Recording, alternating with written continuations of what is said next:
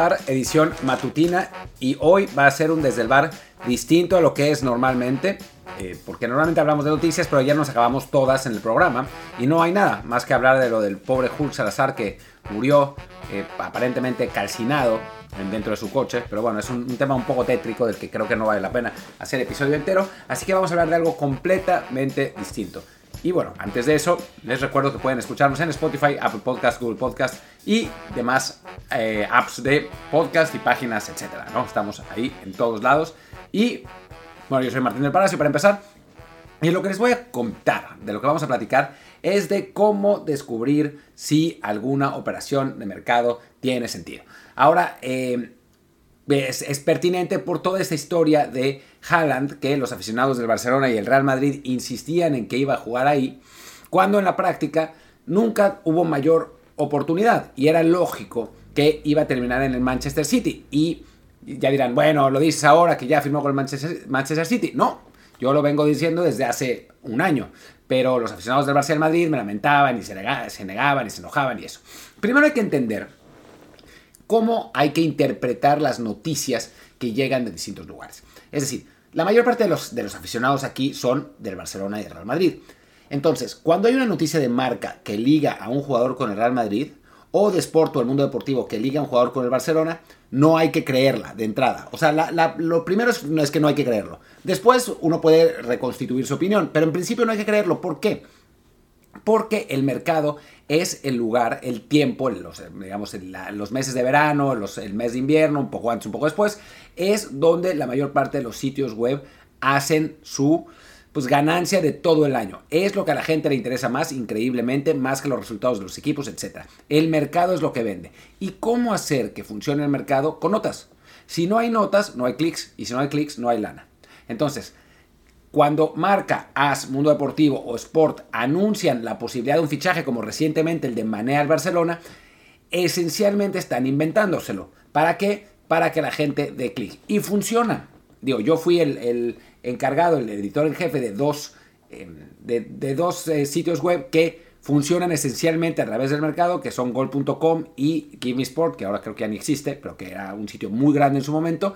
Eh, y sé cómo funciona el asunto en general, nosotros lo que hacíamos para evitar que nos acusaran de inventar cosas era citar a otros medios que sí las inventaban, como Sport, como el mundo deportivo, como Marca y como eh, As. Y además están otros medios alrededor del mundo que también se las inventan. Mientras menos conocida sea la fuente, más posible es que la hayan inventado. Sobre todo además si son páginas que están... Eh, dedicadas a los fichajes, como 90 minutos, como eh, fichajes.net, como Calchomercato, todas esas, Don Balón, que algún día volvió a, salir, que no tiene nada que ver con la revista que era antes, etcétera, son puras páginas hechas para que uno le dé clic y con eso ganar dinero por la publicidad. Eso quiere decir que las notas, esencialmente, el 99% de las notas no son ciertas. Entonces, bueno, esa es la, la primera parte. La segunda parte es, bueno, si ya salió en lugares de varias partes del mundo y tiene fuentes distintas, entonces es como para ponerse a pensar, ¿no? Porque muchas veces lo que sucede es que marca cita de Son, que a su vez había citado a As, que a su vez había citado al Daily Mirror, que a su vez había citado al mundo deportivo, ¿no? Entonces es la misma nota solamente regurgitada por todos los medios y parece que es de varias fuentes, pero no. Sobre todo si la nota la firma alguien. Si la firma alguien y esa persona es conocida en Twitter, eh, entonces tiene más posibilidades de ser cierta, ¿no? Porque el periodista en cuestión se está jugando su reputación. A ver, eh, hay, periodistas a los que no les importa, ¿no? Porque a final de cuentas, como hemos sabido con todos los insiders, y bueno, lo que tenemos cerca son los insiders mexicanos, o sea, Medrano, el francotirador y todos esos, mentir no importa, porque a la gente se le olvidan las mentiras. Eh, como alguna vez, confrontado por mí, Medrano dijo, ah, pero en esta, oye, pero ¿qué tal en esta que sí acerté? No, maestro, tu chamba es acertarlas en todas, porque por eso eres un insider, no tienes que inventarte alguna a ver cuál pega, ¿no? Bueno, el caso es que así es como funciona con, con esta gente, ¿no? Pero en general cuando hay un nombre detrás, por lo menos esa persona tiene que defender su reputación, ¿no? Entonces, eso ya le da un paso adelante. Claro, siempre puede estar eh, el editor del mundo deportivo que se inventa todas o así, que, digo, hay, hay que tomar en cuenta el track record. Eso, digo, también hay medios como The Athletic, por ejemplo, como el Equipe, o como France Football, o, no sé, el Times, o algo así, que son medios mucho más serios que sacan notas cuando más o menos las tienen contrastadas. Entonces, Ahí hay más posibilidades. Después hay que pensar si una nota puede ser, o sea, ya póngale que, póngale que la gente dijo algo, ¿no? Hay que pensar si esa nota tiene sentido o si realmente es algo que dijo la gente para subir el precio. Por ejemplo, Janas Fjordtoft, el disque vocero de la familia Haaland, que quién sabe, una vez decía que era vocero y otra no, dijo como 80 nombres. En, la saga de Haaland. A veces decía que el Barcelona era posibilidad, otras veces decía que el Bayern Múnich no estaba descartado, unas veces más decía que el Real Madrid podía ser. ¿Por qué? Pues obviamente porque quería, la familia Haaland y Rayola querían subir el precio con el que iban a firmar con el Manchester City. Y eso nos lleva al siguiente punto que es el más importante y se los diré después de esta pausa. Ya está.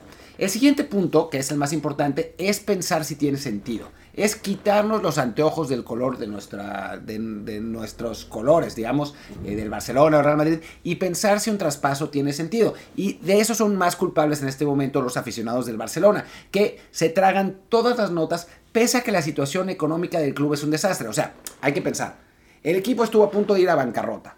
No nos dejaron registrar a jugadores como el Kun Agüero, ¿no? O sea, no, no, no un gran crack actual, sino un jugador que ya ha pasado de, su mejor momento y que se tuvo que retirar por un problema cardíaco. No podíamos registrarlo a él. Se tuvo que ir Messi porque no había dinero para registrarlo. ¿Cómo carajos nos va a alcanzar el dinero para registrar a Mané? Ah, bueno, es que lo de la CDC nos, da, nos va a, dar mucho dinero. A ver, en primer lugar, revisen las condiciones de eso de la CDC. Pero después, después, piensen, si entra mucho dinero, el Barcelona lo va a usar para fichar o para pagar sus deudas.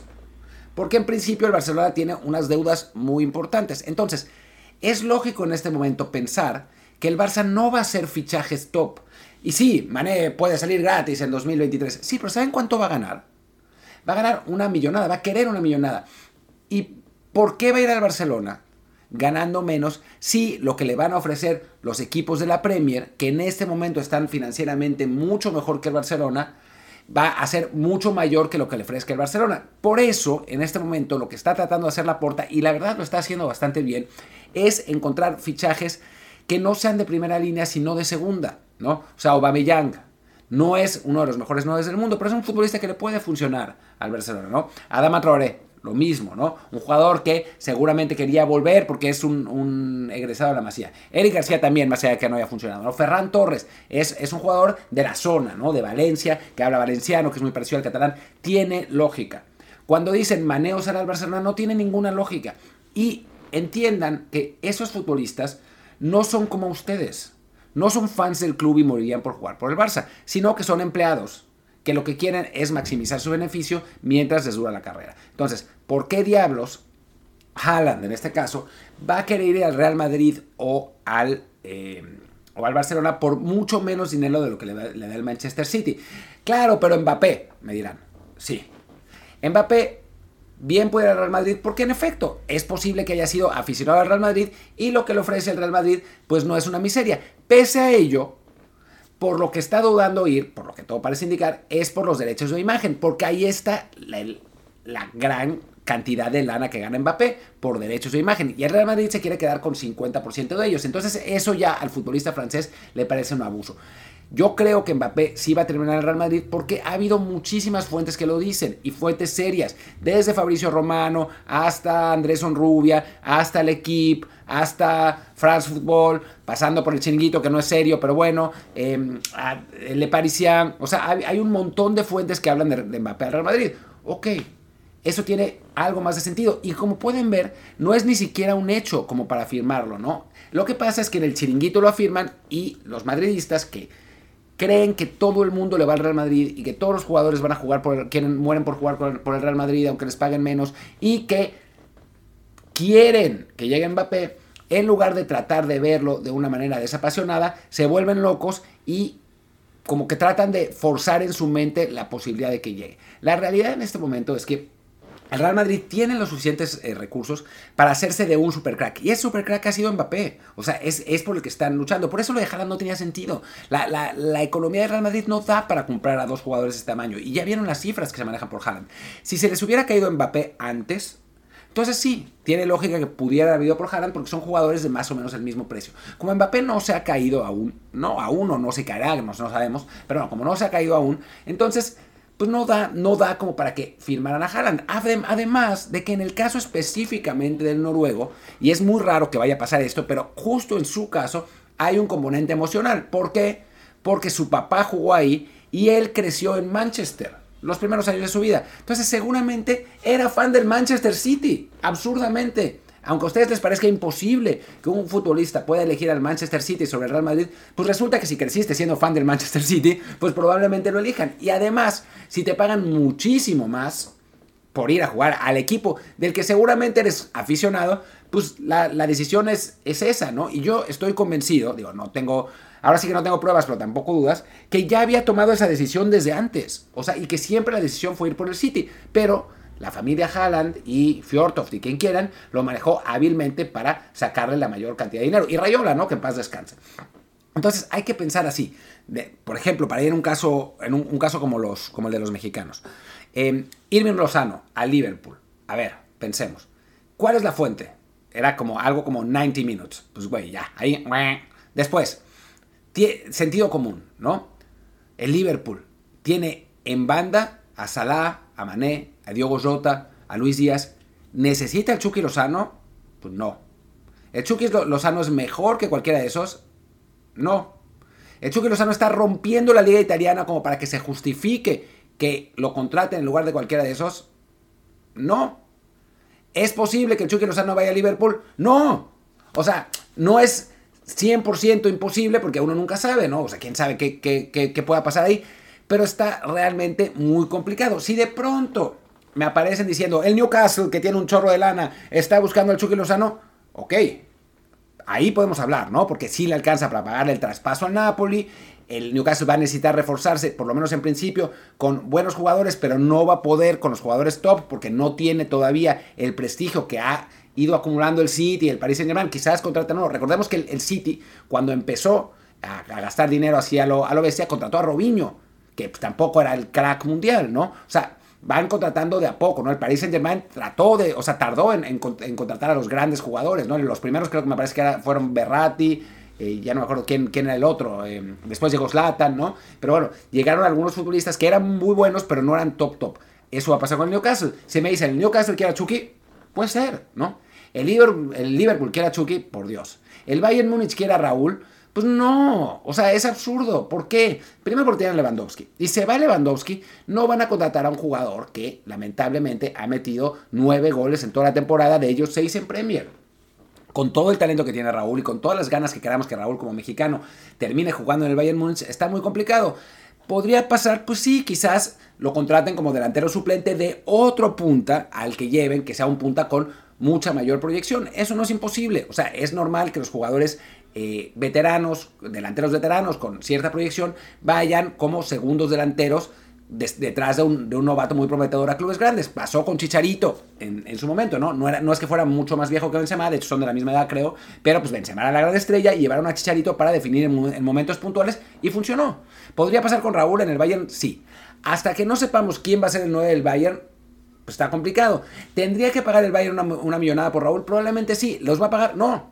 va a buscar un delantero de perfil más o menos igual, pero sin tener que pagar una fortuna, porque además el Bayern no paga fortunas. Así que lo de Raúl al Bayern también está complicado. Bueno, espero que con este manual de instrucciones hayan, eh, pues les quede más claro cómo funciona el, mercado y cuáles rumores hay que eh, aceptar y cuáles rumores hay que rechazar. Por supuesto, puedo fallar pero años y años y años de estar metido en esto, me dicen que basándome en esto, mi sentido común acierta pues un 90% de las veces. Y como siempre los invito a que sigan aquí en Desde el Bar. Seguramente mañana tenemos matutino. Veo difícil que haya episodio, a no ser que pase algo fuera de lo normal. Pero eh, pues aquí estaremos, eh, tanto Luis como yo. Y por lo pronto yo soy Martín del Palacio. Mi Twitter es arroba martín de. Y el del podcast es Desde el Bar Pod, Desde el Bar POD. Muchas gracias y nos vemos mañana o pasado, no sé. Chao.